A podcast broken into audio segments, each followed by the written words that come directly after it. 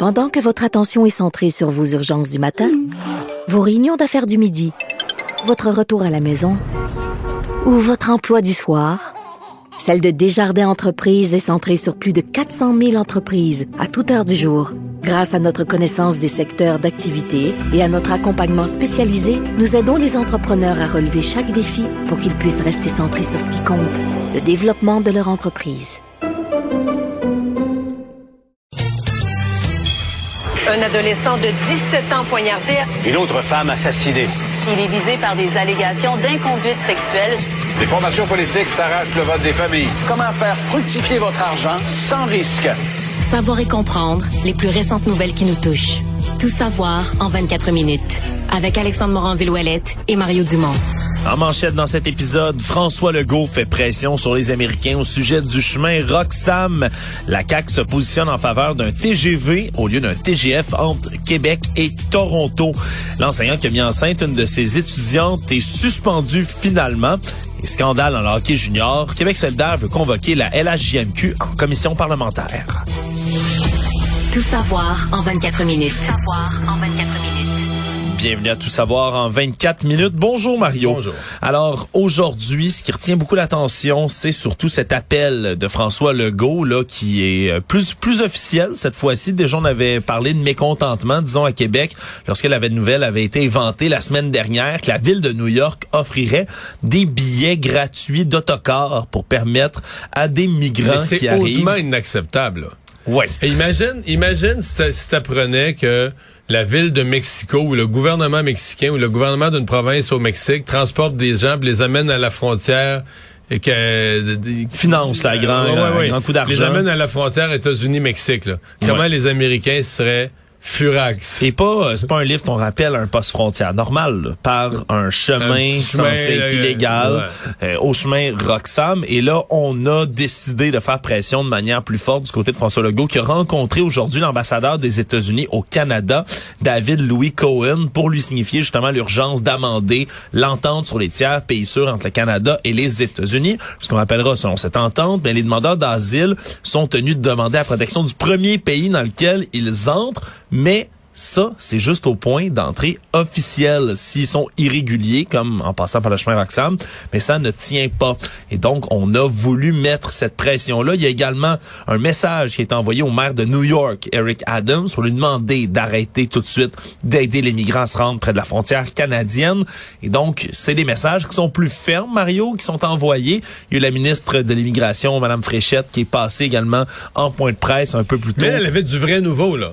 C'est que le gouvernement fédéral, depuis, écoute, c'est frais, frais, frais, depuis samedi, semble-t-il, aurait commencé d'une façon plus proactive euh, à transporter des migrants vers l'Ontario, vers d'autres provinces. Donc, ils arrivent tous au Québec, ils finissent tous par débarquer à Montréal, mais donc ils sont repris dans des autobus et euh, sont euh, réacheminés, je peux dire, ou envoyés, euh, là où on a créé un camp avec des hôtels, etc., là, des places avec des hôtels Ouais. euh, pour les accueillir euh, du côté ontarien. L'idée étant, l'idée étant que le Québec, et la ministre l'a bien expliqué tout, à- tout à l'heure en point de presse, l'idée étant pas que le Québec se lave les mains du problème des, des réfugiés.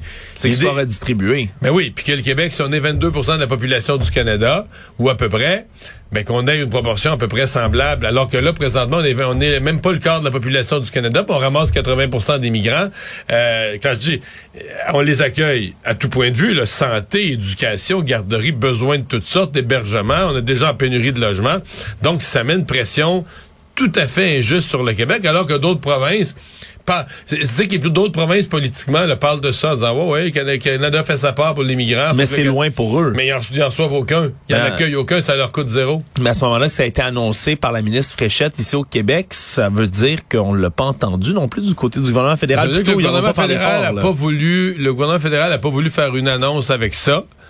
Mais il le confirme. là. Je voyais tout à l'heure des sources qui disent que c'est confirmé à Ottawa qu'ils ont commencé une distribution.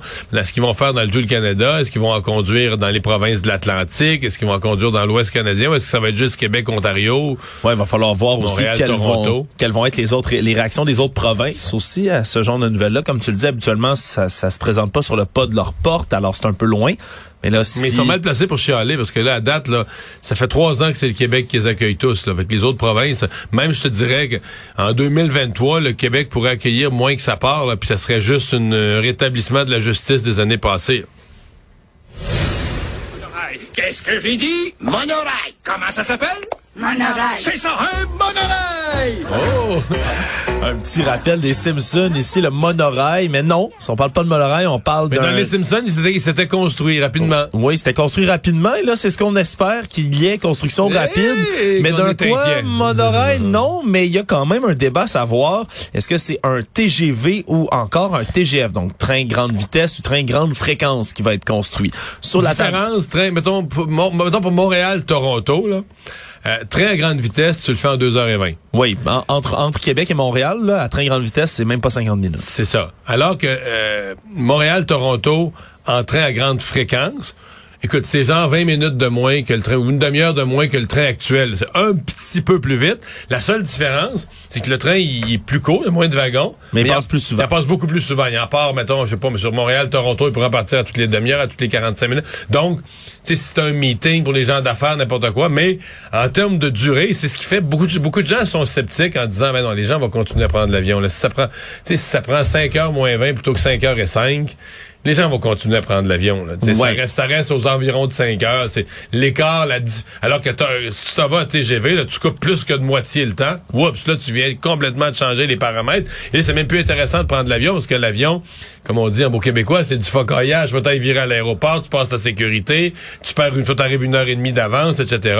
Là, ça devient bien plus intéressant de t'en aller direct à la gare, tu t'assois les foufounes dans le train. Ouais, c'est pas mal plus confortable un train aussi pour avoir pris les deux là. Puis, puis, puis oh. t'arrives, t'arrives souvent de, de centre-ville à centre-ville ou à peu près, t'arrives pas à, tu sais, complètement dans un, un aéroport complètement dehors de la Il faut que ville. tu prennes un taxi, un autobus pour après ça te rendre au centre-ville. Il y, a, il y a des avantages certains qui sont énumérés avec le TGV. C'est pourquoi le gouvernement Legault, aujourd'hui, a pris position officiellement en demandant un TGV, donc train grande vitesse, au gouvernement à Ottawa, qui, je le rappelle, eux planchent depuis le début sur un train à grande Ils fréquence. sont très avancés parce que le gouvernement fédéral devait, moi je lisais là, que début 2023, il devait commencer des appels de propositions auprès de fournisseurs, etc. Eux, ils- leur dossier de, c'est le dossier de Via Rail là, qui propose un train à grande fréquence. Et leur dossier était pas mal avancé. Il y a déjà certaines approbations qui sont données, donc euh, Ouais. il était Ouais. déjà en marche là. Et du côté du, on- du gouvernement Legault, on vient ajouter notre voix à celle du maire de Québec, Bruno Marchand, qui avait déjà exprimé sa préférence pour un TGV, donc à Québec, d'où partirait justement là, ce chemin de fer-là. Il faut comprendre aussi que ça change un peu la donne depuis que le président d'Alstom pour les Amériques, lui, a relancé cette idée-là de construire un TGV entre Québec et Toronto en tant qu'une des seules compagnies conceptrices Et- de TGV et dans lui, le monde. entre autres, une des choses, parce que, tu sais, c'est compliqué ces dossiers-là, puis c'est des montants d'argent énormes. Mais quand le, quand Via Rail, quand le fédéral Transport Canada ont préparé, ont présenté le projet de TGF, là, grande fréquence comme étant accepté, un de leurs arguments, c'est de dire, ah, le TGV, là, c'est un beau rêve, mais ça n'a pas d'allure. Puis là, ils disaient, c'est, ils disaient, c'est 65 milliards. Mais là, les gens d'Alstom disent non, là, euh, c'est un peu, là. Et- et le fédéral en voulait pas du TGV, fait que, tu sais, ils ont mis, euh, ils t'ont craqué la facture, ils t'ont gonflé la facture pour faire peur à tout le monde.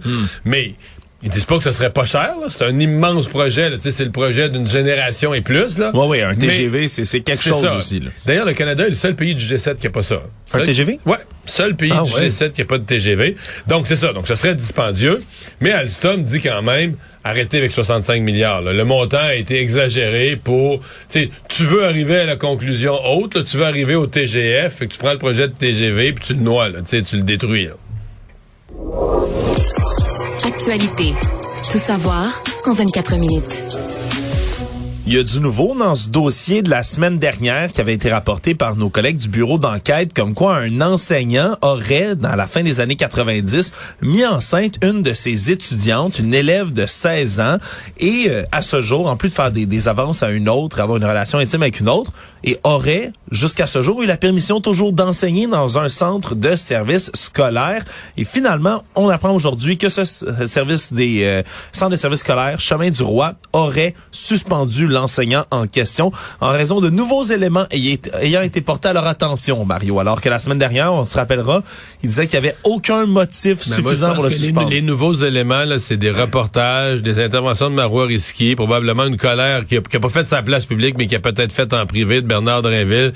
Un genre de un genre de coup de téléphone de Bernard Drinville ou de son directeur de cabinet qui commence par Casser ça! Ouais, c'est. on pourrait croire que ce sont ça les nouveaux Ouais, éléments. je parce que je pense pas que dans l'enquête, il est sorti vraiment le temps, tu sais, 25 ans plus tard, ou à peu près 25 ans plus tard, qu'il est sorti vraiment de, de nouveaux faits là, qui ont été déterrés. Ouais, il y a une reste- enquête, une administrative aussi Ben du oui, ministre. et- ça reste mystérieux. Oui. Qu'est-ce qui s'est passé? Puis je sais, on a beau dire que c'était une autre époque, là, mais il y a des affaires qui étaient acceptables qui ne sont plus aujourd'hui. Oui, mais pas ça, là. Un prof de secondaire qui, Qui agresse, qui a- il met enceinte une étudiante, c'était pas plus acceptable. C'est pas un changement de mentalité, c'était totalement. Moi, quand j'étais jeune, c'était pas imaginable, c'était pas accepté. Il y a des affaires que oui, des affaires qui se disaient, qui se disent plus, mais pas ça, là. ça aurait été tabou dans un épisode des Pays d'en haut aussi, Ouais, Mario. là. je, veux, je veux bien moi aussi le qu'est-ce mais- qui s'est passé? Comment ça s'est, comment ça a été arrangé? Qui a brillé? Connaissais-tu quelqu'un dans- qui a brillé ça? Il y a quelque chose, ça se peut pas là, que ça a passé, puis que là, 25 ans, puis là, puis il semble que durant ces années-là, il y a eu des plaintes à certains moments. Il y a eu des plaintes dans les dernières années, semble-t-il, même une enquête interne qui s'est tenue et malgré cette enquête interne-là, on disait pas avoir de motif du tout de renvoyer ou de suspendre l'enseignant en question. Donc on verra là, de quoi il s'agit. On s'appellera qui on ne connaît toujours pas l'identité de l'homme en question dans cette dans cette histoire-là qui est tenue pour l'instant le secrète. Québec solidaire aujourd'hui qui a lancé l'idée en l'air de convoquer la Ligue de hockey junior majeur du Québec, la LHJMQ, en commission parlementaire pour venir s'expliquer, faire la lumière sur les actes criminels qui ont été commis dans le milieu du hockey junior, rapportés hier, qui ont fait beaucoup de bruit. Là. Tous ces rapports venant d'une cour de l'Ontario dans lequel on apprend, entre autres, que dans ces ligues de hockey junior, il y aurait eu des initiations, Mario. Puis là, c'est pas des initiations qui ont dérapé. là. C'est vraiment un des espèce... actes bestiaux, barbares et qui sont totalement condamnables dans le sens dans le code criminel. Ben, sans, absolument. sans ambiguïté. on n'est plus du tout dans le, le entarter ton ami puis euh, le faire faire le tour en bobette du bâtiment. Là. C'est- on n'est plus là-dedans. Là. C'est vraiment des actes qui peuvent être qualifiés de torture, ni plus ni moins, d'agression sexuelle, dans certains cas, de groupe, des excréments. Je, je repasserai pas tous les détails, mais ça a choqué un peu tout le monde. Et donc, on demande du côté de Québec solidaire à faire venir la Ligue de hockey junior majeur du Québec pour venir s'expliquer. Certains que c'est dur à croire pour beaucoup de gens qu'il n'y a pas eu personne qui a vu ça dans les dernières années, que personne ait vu le besoin d'intervenir dans ce genre de situation-là, Mario. C'est sûr que les autres retrouvent dans l'eau parce chaude. C'est parce que les documents de cours sur lesquels on s'est appuyé pour monter le dossier à Radio-Canada re- re- remontent à des événements qui ont, la, la plupart, le 9 ans et plus. Ouais. Euh, bon, là, on peut dire, est-ce qu'on fait une commission d'enquête pour remonter sur ce qui s'est passé dans le hockey des années 70, 80 au Québec? Peut-être, mais tu sais, je suis pas sûr. Par contre, là, je voyais Québec solidaire aujourd'hui qui convoque la, Ligue de hockey junior majeur. J'avais quasiment un malaise, avec le ton un peu accusateur. Euh, à ma connaissance, Québec solidaire n'a pas, voilà où on se parle, le moindre soupçon que quelque chose serait arrivé à la Ligue de hockey junior majeur du Québec. Moi, je déplore que le, que le commissaire Courteau donne pas d'entrevue, qu'on l'entende pas cette semaine alors que tout le monde pose des questions, même si... Même s'il n'y a pas grand-chose à dire, Oui, il aurait pu sortir au moins. Tu sors, puis tu... Euh, les vérifications faites, c'est qu'à la Ligue de hockey junior majeur, il n'y a pas de plainte des parents. Il y a un événement isolé qui serait arrivé euh, dans une équipe dans la dernière décennie qui a été enquêté de fond en comble, incluant pas juste par la Ligue, par la police. Ça aboutit à rien. Finalement, le jeune a dit c'était pas exact ce qu'il avait raconté. Bon, un événement. Euh, on est quand même dans une période où les parents sont beaucoup plus vigilants qu'avant. Tu sais, s'il y avait des choses, je suis convaincu a plein de parents qui posent des questions à leurs enfants. Je dis pas que tout est parfait, mais de, voir euh, un document de cours renversant qui soulève des questions sur le hockey, il n'y a pas de doute, mais un document de cours qui relate des faits d'il y a plus de dix ans en Ontario, puis d'attaquer de front la Ligue de hockey junior majeur du Québec sur cette base-là, attends un peu, là, puis de, de demander quasiment une commission, qu'il soit entendu en commission parlementaire. Écoute, on peut, ça peut être sain aussi de dire, nous, on veut être sûr comme parlementaire de ce qui se fait dans notre hockey au Québec. À ce compte-là, on peut-être aussi convoquer Hockey Québec, là. Oui, oui, absolument. Puis dans tous les cas, Mario, c'est peut-être ça aussi la question qui est à se poser, là, sans faire justement feu à plein baril sur la LHJMQ en tant que Ben, telle. sans avoir d'indication que, que, mettons que dans le... Parce que les autres, ils ont implanté une nouvelle politique, je pense, à date de 2014. Oui, il y a, y a Ben, des nouvelles politiques, puis il y a des choses qui changent beaucoup, mais c'est qu'après ce qu'on a entendu comme scandale auprès d'Hockey Canada, là maintenant c'est dans le hockey junior. Ah, on a des y raisons de se histoires- poser la question. Exactement, sur la culture elle-même là, du Par contre, les pires histoires semblent être dans l'Ouest canadien, dans le rapport du juge. Là. Oui, absolument. À première vue. Absolument. À première vue, mais s'il y a réflexion quand même à avoir sur les jeunes et le hockey en tant que tel, ben, peut-être qu'il faut l'avoir, Mario. Puis c'est un- en tant que sport national, je pense qu'on a Mais on l'a déjà, c'est-à-dire que François Legault a créé un groupe de travail sur le hockey. C'est vrai. Euh, avec l'arrivée de Jocelyn Thibault, on a dit on change l'esprit Hockey Québec, on vient de mettre tout le monde dehors Hockey Canada. Euh, Il y a des choses qui changent. tu sais, euh, Il y en avait déjà qui avaient changé. Il y a des choses qui changent. Et c'est toujours ça que je me méfie. là. Tu sais, Est-ce qu'on est-ce qu'on détruit la réputation d'institutions ou de gens qui y travaillent en 2023? Ils peuvent pas, malheureusement, eux, réparer de quoi qui est arrivé en 1984 qui n'était pas acceptable. On se comprend. Euh, ils peuvent plus, euh, ces pauvres, eux, ils peuvent plus aller le réparer. Tout savoir en 24 minutes. Aujourd'hui, à l'enquête publique du coroner sur le décès de Nora et Romy Carpentier, assassinés par leur père, on a décrit le fait un portrait autour de Monsieur Carpentier, Martin Carpentier lui-même, et c'est Gaétane Tremblay qui était sa belle-mère, donc la mère de sa conjointe, la mère des deux petites filles, qui a raconté sa version des faits et surtout ce qui a mené, si on veut, en à cette euh, à ce drame qui est arrivé un Elle peu qui plus tard. était une voisine et qui gardait, avait quand beaucoup de contacts parce qu'elle gardait, même après la séparation, elle gardait souvent les enfants. Ouais, vivait dans un jumelé. Dans le fond, euh, lui avait racheté la moitié du jumelé, donc elle était proche de ses petits-enfants qui habitaient juste à côté lorsqu'il venait voir son père, avait une très bonne relation, mais elle dit que Martin Carpentier est devenu de plus en plus troublé dans les semaines qui précédant le drame, à- juste au moment où il a commencé à travailler de nuit, semblait incapable de dormir le jour. On parle d'un personnage qui était rendu nerveux, amaigri, agité, en sueur même, et surtout qu'il y avait une espèce de peur constante de perdre ses enfants. Semblait Perdre la garde, là. Mais, mais Perdre la c'est garde, ça ouais. que. C'est ça, je comprends un petit peu mal. Je, je, je- c'est une- enquête, je vais commenter peu. Je veux, je veux entendre l'ensemble. Je veux, vous- évidemment, le- le- les gens qui mènent l'enquête vont entendre encore plus en détail tout ce qui se dit. Parce que là, on se dit, oups, là, tout à coup, on a d'autres témoignages qui auraient dû alerter davantage la, la nécess- la nécessité de déclencher l'alerte Amber. Euh, Est-ce que ce témoignage-là a été remis aux policiers le premier soir, etc.? La question se pose. hein. Ouais.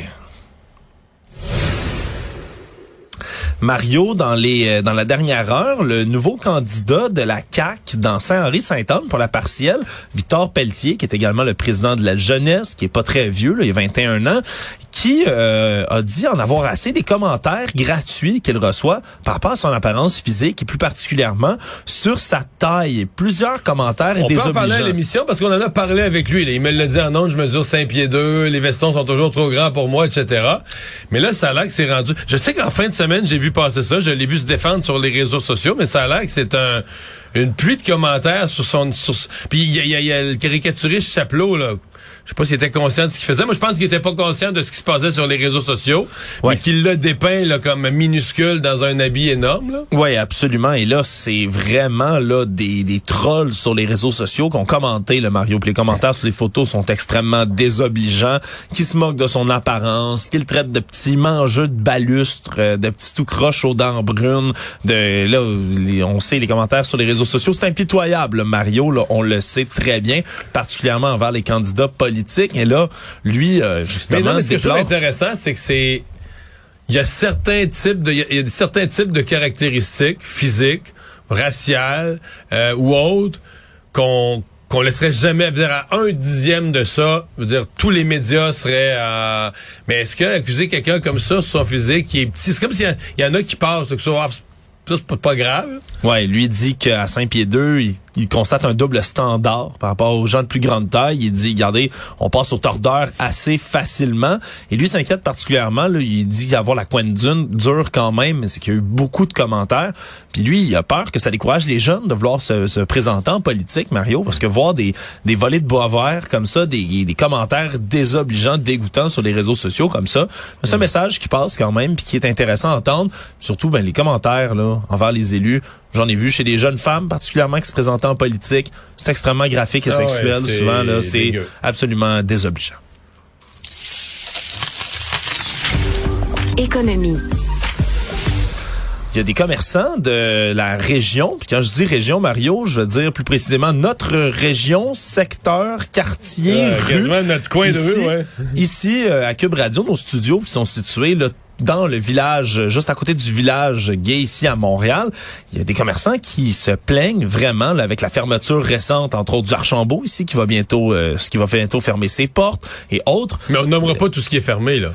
Ah, des commerces. La, la station des sports, le De Giovanni, les restaurants, c'est un en arrière. Puis je parle, là, je parle pas de petits restaurants qui ont ouvert six mois puis qui ferment tout de suite. Je parle d'institutions qui étaient là depuis des années. Ouais. Ça ferme, ça ferme, ça ferme. C'est épouvantable. Il y a plusieurs comme il y a plusieurs commerçants dont Danny Jobin qui est le propriétaire des bars là, du Date Karaoke, une très très institution également connue dans le coin, District Video Lounge également, qui lui est le voisin entre autres ben, d'un Tim Horton qui avait au coin de rue Berry euh, pas Berry, Baudry pardon, juste à côté d'ici et qui a fermé et même si le Tim Horton lui-même qui était là depuis extrêmement longtemps.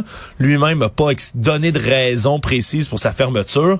Monsieur Jobin lui dit c'est un secret de polichinelle. C'est parce qu'il y avait tellement d'itinérants qui venaient, qui ont des problèmes de santé mentale la plupart du temps plus consommation gérable. De plus drogue. d'employés qui, veulent trava- qui veulent travailler là. Ils ont peur. Et il dit qu'il y avait des itinérants qui venaient faire sécher toutes leurs choses sur les chaises à l'intérieur, qu'il y en a un qui a déjà sorti son poêle au gaz pour se faire une, cuire une soupe en plein milieu du Tim Horton.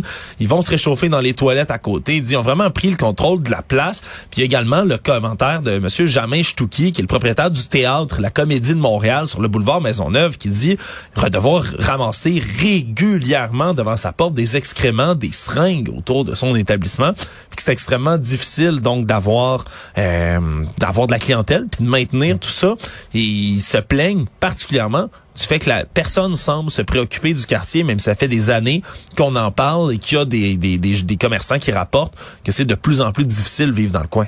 Oui, absolument. C'est un quartier euh, à l'abandon. D'ailleurs, c'est curieux parce que dans la plupart des villes, euh, le quartier gay, c'est un quartier vivant, culturel, plein. En fait, plein de restos, etc., auxquels, oui, évidemment, évidemment les, les, les, les gays se tiennent là, mais pas plein d'autres gens qui sont pas gays partout puis qui disent, ben là, c'est, tu sais, je veux dire, dans certaines villes, c'est connu, tu veux un meilleur restaurant, va dans le quartier gay, même Ouais. si t'es pas gay. Et celui de Montréal a toujours eu une belle réputation Mais là, aussi de lieu touristique. en décrépitude. En fait, c'est plus le quartier gay, c'est le quartier pauvre, c'est le quartier misérable. c'est ça que c'est devenu. Là. Le monde. La républicaine ancienne diplomate à l'ONU, Nikki Haley, a annoncé se présenter à l'élection présidentielle américaine de 2024. Elle devient donc la première candidate notable à oser défier Donald Trump, l'ancien président, qui a annoncé déjà depuis plusieurs mois qu'il allait se présenter, se représenter plutôt à l'investiture républicaine pour affronter celui qui sera du côté démocrate si Joe Biden décide de, ne pas revenir. Et donc, euh, c'est quand même, c'est quand même un gros morceau qui vient elle-même, qui avait été nommé mais- par M. Trump en qui avait été 2017. nommée, euh, qui avait été nommée diplomate, là, qui avait été nommée ambassadrice des États-Unis à l'ONU. Euh, poste que- euh, D'ailleurs, euh, ce matin, euh, nos collaborateurs, Luc La Liberté et LCN, me faisaient que je trouvais une remarque intéressante. Il disait, elle, euh, elle a été nommée par Trump, elle plaisait au pro-Trump, puis au bout d'un an, un an et demi environ, là, elle sacré son camp. Mais sans jamais dégobiller sur Trump, Non, elle n'a pas fait d'esclandre. pas tout. mais il y a comme eu un sous-entendu que qu'elle était pas d'accord, qu'elle aimait pas sa façon de gérer les affaires dans le monde.